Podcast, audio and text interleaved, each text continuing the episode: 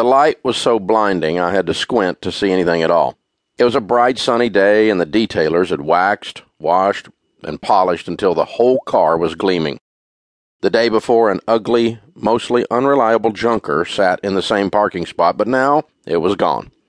For the first time in ten years, I had a nice car again. The past decade had been hard. At age 26, I had become a millionaire. By age 28, I was bankrupt and spent several years after that learning everything I could about how to handle money God's ways. I didn't want to just rebuild my former wealth. I wanted to honor God with that wealth. I had finally figured out that I was just a manager and God was the owner, and I wanted a second chance at success. He had trusted me with a lot early on, and I had failed. I had shown him and myself that I wasn't a good manager. But now things were different. I was passionate about doing things the right way the second time around. My wife Sharon and I vowed after bankruptcy to never borrow another dime. We worked like crazy to get out of debt and clear of the bankruptcy. We pinched pennies, cut coupons, and skipped vacations. I worked 80 hours a week while she was home taking care of three little kids. We clawed our way out of the mess using biblical principles for handling money, and God blessed us. Our new business began to grow. Life got a little better. We were able to breathe a little easier.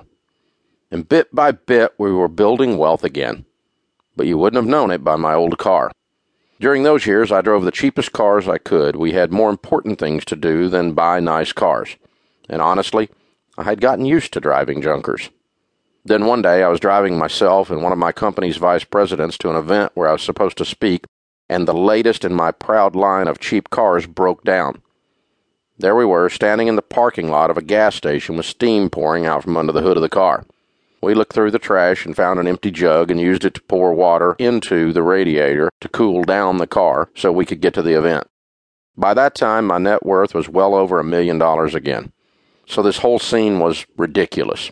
My VP chided me, saying, You seriously have to get a better car. This is crazy. You have the money. And he was right. The moment had arrived, and I was way overdue for a nicer car. I shopped all over for a great buy, and I finally found a great deal on a two year old Jaguar. That was kind of cool because I drove a Jag right before I went broke. It felt like God was saying He was restoring what the locusts had eaten.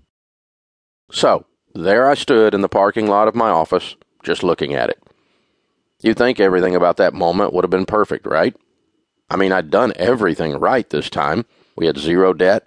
I owned that car free and clear, and it was a perfectly reasonable purchase for my family.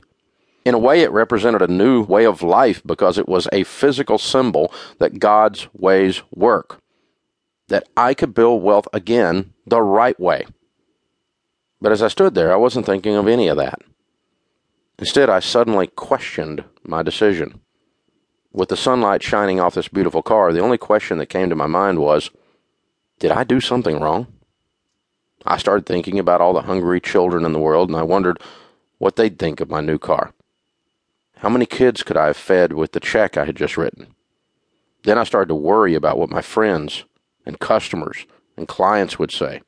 Would they think I was a phony because I talked so much about generosity, but I decided to spend this money on something nice for myself? Standing in the parking lot that day, I realized something. God had been teaching me about money for the past 10 years. But now it was time for him to teach me about wealth. Now, in the legacy journey, I want to share with you what I've learned. But let's be clear right up front. I'll go ahead and ruin the end of the story for you. I didn't do anything wrong by buying that car. I think God smiled at me as I wrote that check. Depending on who you listen to or what you read about wealth, that may shock you. If so, then get ready to be shocked a lot in this book. It's time to see what God's Word really says about wealth. And trust me, it's a much different message than you're hearing in our culture today.